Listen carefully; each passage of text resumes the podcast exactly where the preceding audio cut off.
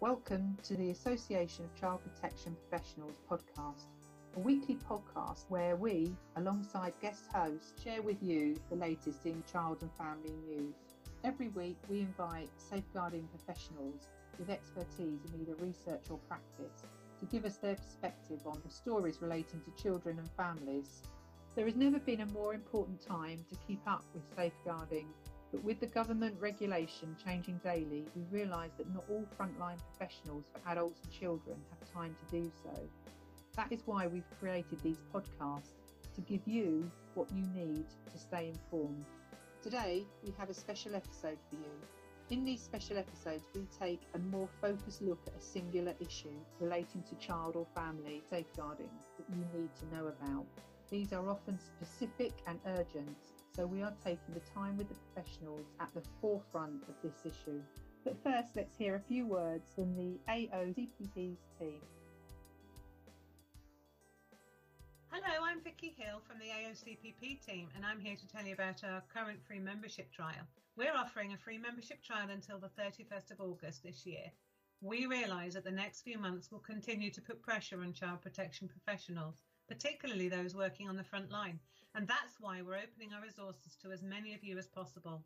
Those who sign up for membership will receive online access to our highly respected journal, Child Abuse Review. You get discounted entry to our future events, workshops, and conferences, and access to our special virtual webinar this August on abusive head trauma. So much more on offer as well. So sign up for your free membership now and go to childprotectionprofessionals.org.uk to join. Thanks very much. Hi, I'm Wendy Thorogood, the Chair of the Association of Child Protection Professionals and your host for today. In today's episode, I'll be talking to Dr. Sam Warner about bonding and attachment for new mums that have babies born during COVID and how practitioners can support them. Dr. Sam Warner is a chartered and clinical consultant psychologist holding an honorary lectureship in the School of Health Society at Salford University Sam works as a consultant, expert witness, psychotherapist, public speaker, strategic advisor, trainer, writer, and academic. She has over 30 years' experience working with children, young people, and adults who have complex mental health and safeguarding needs. Throughout her career, Sam has specialised in working with the impact of abuse trauma on mental health clients, focusing on sexual violence, child abuse, neglect, and domestic abuse and in respect of related issues, including attachment difficulties and personality disorders, self harm and suicide, disassociation and psychosis, and fabricated and induced illness. Sam is an expert in trauma informed practice and how this approach can be used to guide work in safeguarding, therapy, and mental health services. She has written books, papers, and reports on these issues and advised nationally and at an international level She's also a very valued trustee at the AOCPP. Today, as I say, we're particularly looking at the attachment and bonding in relation to new babies and infants. And equally, we're going to be reflecting on our training that we do together, fabricated and induced illness, and how some professionals may mistake anxiety for fabricated and induced. It's a common thing that happens, people push it into that direction. Just to start with, the reason this is important, we have seen an increase in shaking babies nationally. There's been an increase in deaths and babies harmed. We know that the first two weeks of COVID, there was 16 deaths in relation to domestic homicide. So when you're looking at new mums that may feel quite isolated and not actually have professionals going into the home, which is what we particularly want to focus on and why we see this as an important sign for midwives and health visitors in particular, but it will equally be the GPs when they're doing the six week check to have some of these pointers in the back of their mind. So we may drift into domestic abuse. So when we're actually looking at the bonding and attachment, um, the mums may have had an unusual delivery situation where they haven't had their partners in with them and they're discharged after six hours. That's the minimum stay and these mums may not be you know ready to actually cope with the breastfeeding and the stress of a new baby without the support of professionals. The telephone contacts are happening but face to face contacts aren't happening. And of course there are lots of interaction with mums. If they reach out and equally they will be getting their set phone calls. But for a, a mum who's quite vulnerable, who's experienced a hard delivery, I think we just want to explore how that bonding could be interrupted. So, Sam, what's your thoughts on that? In order to understand that attachment and bonding process, I guess it's important to think of the baby first, and babies are pro social. We know that they're pro social because as soon as they're born, under ordinary circumstances, they cry, they make lots of noise and they continue to do that. And what they're doing when they do that is to invite somebody to care for them. And through that process of having their needs met, they learn that their vocalizations, their sounds, their noise invites people to look after them, to feed them, to cuddle them, to change them, to play with them, to do all sorts of things. So their noise is actually a really big part of their bonding process because when they're very little, obviously they can't move independently. We know that they're pro social because they do a lot of eye contact. They will mimic the person with them as soon as they're born. Within minutes, they will, you know, if someone sticks their tongue out, they'll do that back. So they're very orientated towards people. If you show them, again, when they're very little, very tiny babies, if you show them pictures of people's faces and you compare that with showing them pictures of people's faces but cut up and put in the wrong order, they will turn their heads towards the pictures of people's faces that look like faces. So they're very pro social. They are looking for someone to come and care for them. And this is obviously different from some animals who come out, they can walk already, you know, when they're born, they can come out, they can walk, they can run, they have a level of independence that human babies don't. So they're looking for something.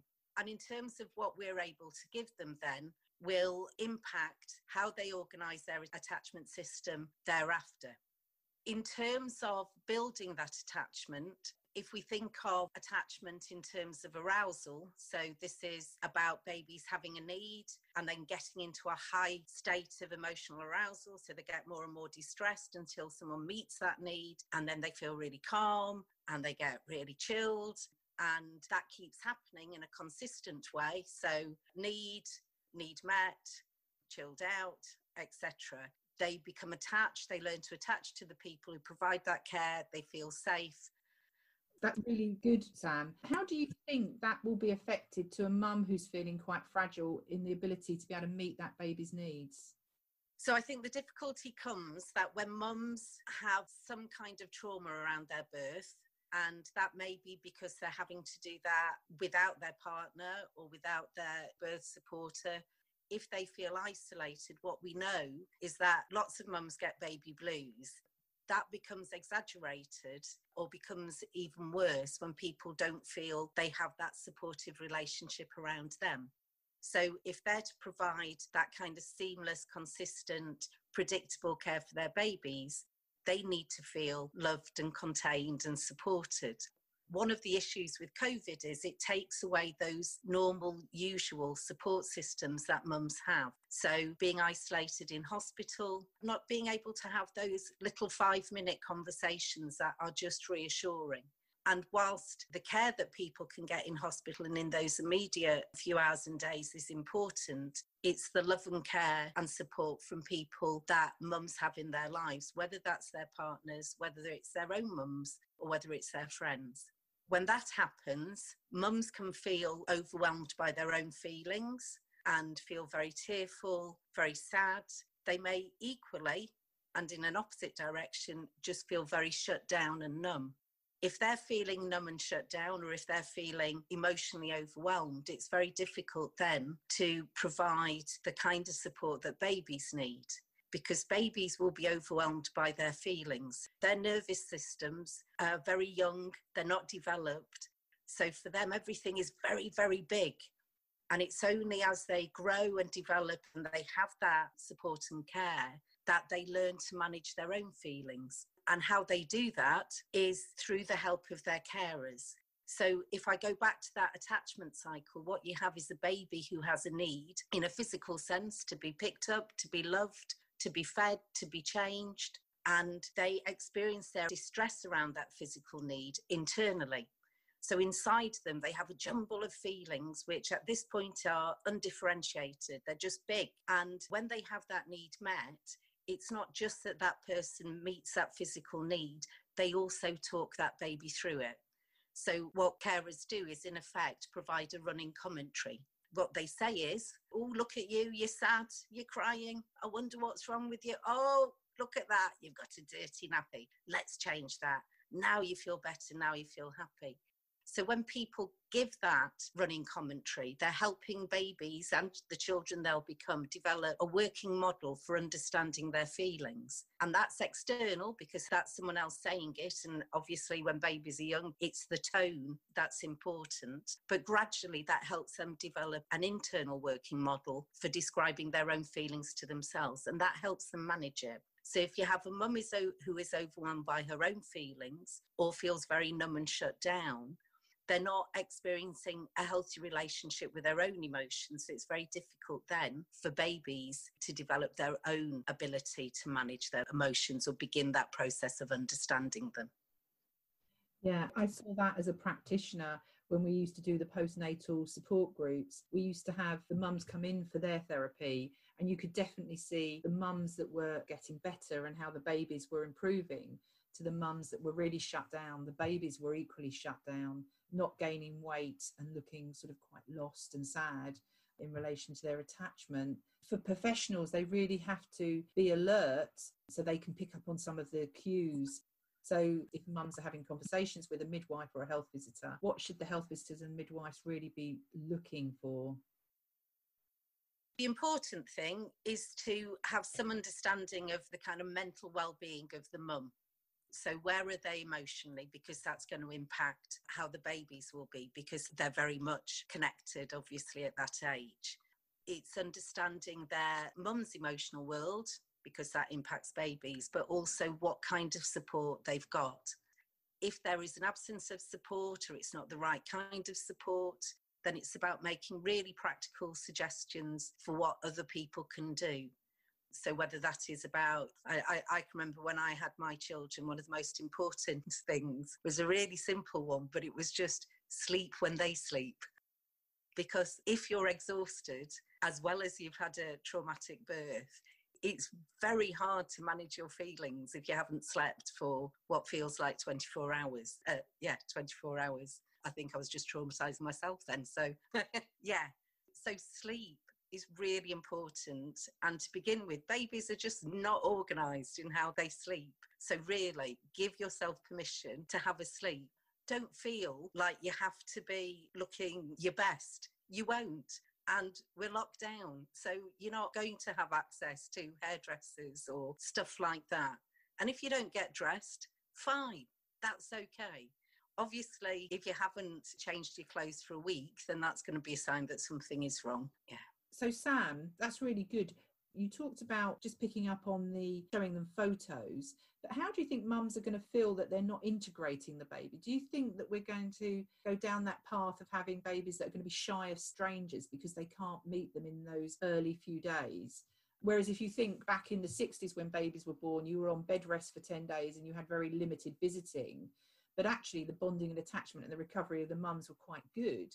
Now we're looking at possibly an extra couple of months where these babies will only have fleeting glances and maybe not be held by a stranger. So, how do you think that will affect the babies? I think the first thing to remember is that fear of strangers is a normal stage of development. So, that's going to happen. So, really, don't worry about it. If we think about where fear of strangers comes from, it comes from that attachment process. So the first things that babies do is recognize their particular people. And they do that quite early. So you can do an experiment where you put breast milk on pads and you have one of a stranger, one of mum's. Babies, if they're breastfed, will turn their head towards the mum's breast pad. So recognition happens very early the attachment system proper or in, in a more sophisticated way kicks in a bit later. What babies begin to do is recognize that they have particular people. So even if babies are going out or seeing grandparents once a month or going to a playgroup once a week, whatever, those people may not be their particular people anyway. The particular people are the people who provide that 24 7, day in, day out care. And most babies will be with somebody for a large part of their time for the first six months of their life, even if they then go to nursery. So, as that happens, babies move from not just recognizing their particular people, they begin to understand that their particular people exist independently of them and still exist when they leave their door. So, when they're very young, out of sight, out of mind. But towards the second half of that first year, babies get to grips with the idea that their mums, their dads, whoever they are, when they leave the room, they're still out there. And that's when fear of strangers kicks in because that's when they know they've got somebody who belongs to them, who is independent of them, but they can get back. And when they know that, that's when they get very, very vocal again in their attachments. That's usually around eight to 10 months. So, paradoxically, that's usually when babies go to nursery, which is actually really hard for them because that's the point at which they've really got to grips with these are my particular people. Now, they have to then get used to not always being with their particular people or getting used to other particular people in nursery. And that can be unsettling, that can be difficult, and certainly it's not helpful to just leave a crying baby and disappear some of the time because they continue to fear that every time you leave the door, then you might disappear again. But somewhere that is an, a usual stage of development, and that will happen with or without COVID. So it may be that under COVID, that baby's particular people are absolutely their particular people, but it's sort of like that anyway. Yeah. So what you're saying is that mums don't need to be too anxious about that. And of course, we have the use of technology, don't we, where they will be hearing voices via perhaps you know skype and zoom and whatever else how you're contacting each other. So it's something to reassure the parents and the caregivers of these children isn't it? So that's really good for the normal phases and for a mum that's coping. What about a mum who's getting hyper anxious about the infection and perhaps has unaddressed mental health issues that have been triggered through covid i'm thinking more of people will liken it to fabricating induced illness because they will become so paranoid. But in our training, we talk about anxiety and the actual inducement.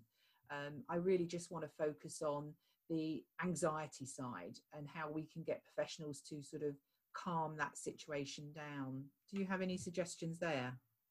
Well, I guess the first thing is to understand that anxiety, again, is going to be part of the lockdown experience it's also very much part of the having babies experience. It is particularly so, usually, if it's your first baby, because you have no experience of that. And, and I can say this as a child clinical psychologist that when I brought my first baby home, I have three children. I couldn't believe people were just letting me go home with this tiny thing on my own.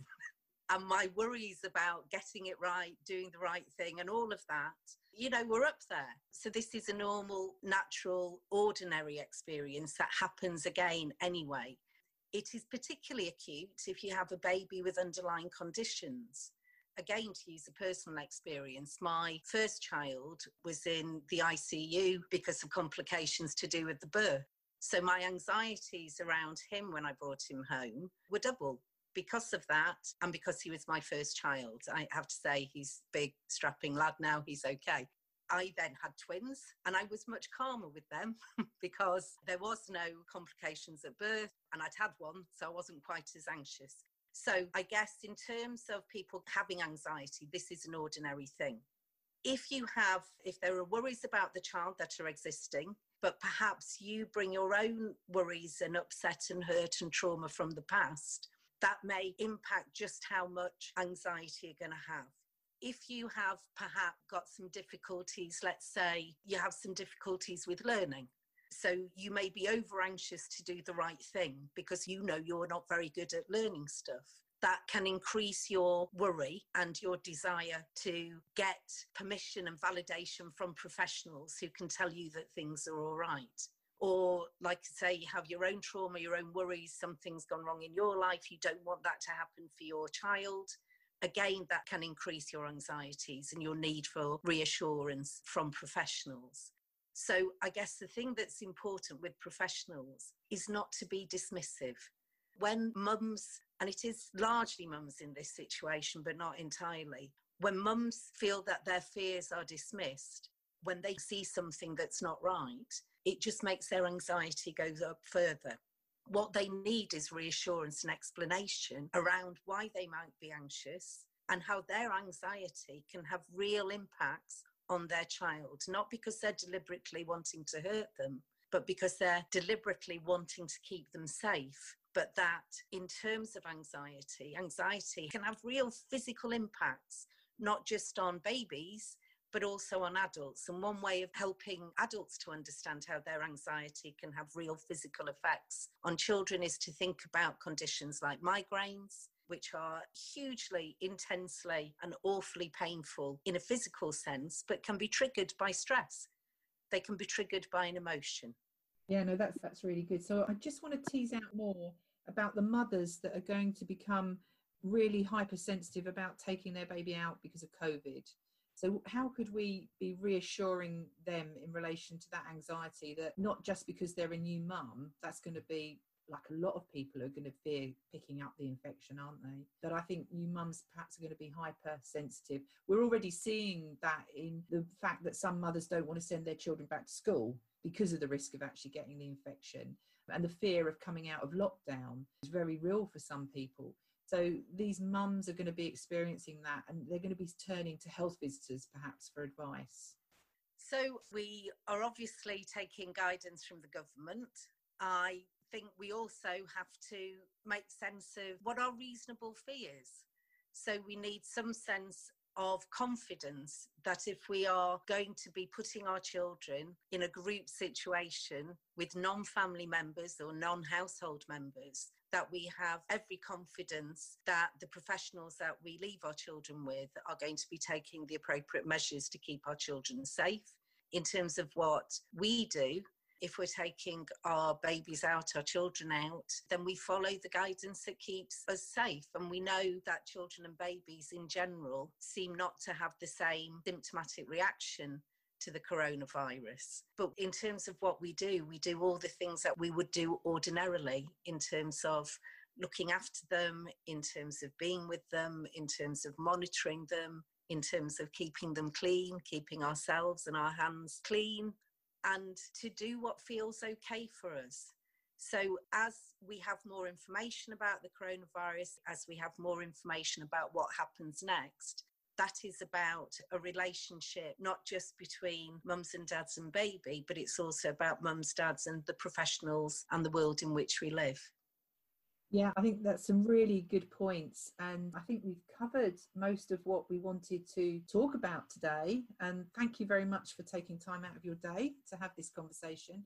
I'm sure professionals that listen to it could perhaps even share this with the mums, couldn't they? They could actually get the mums to actually hear this we talk a lot about hearing the voice of the victim but this would be a really good one for mums just to hear that actually what they're going through is normal it's just exaggerated so it's been really helpful and useful. So thank you sam. Thank you. And sam do you want to say anything about how they could access you if they wanted to? So if anybody wants to follow up on these issues we can have a longer conversation or perhaps a webinar on attachment on fabricated and induced illness, on child development, please get in touch with the association and we hope we can help. If there are any specific topics you want to discuss in future episodes, email us at hello at aocpp.org.uk. And if you'd like more information about the Association of Child Protection Professionals, please visit our website at childprotectionprofessionals.org.uk. Thank you, Wendy Thorogood, Association of Child Protection Professionals Chair.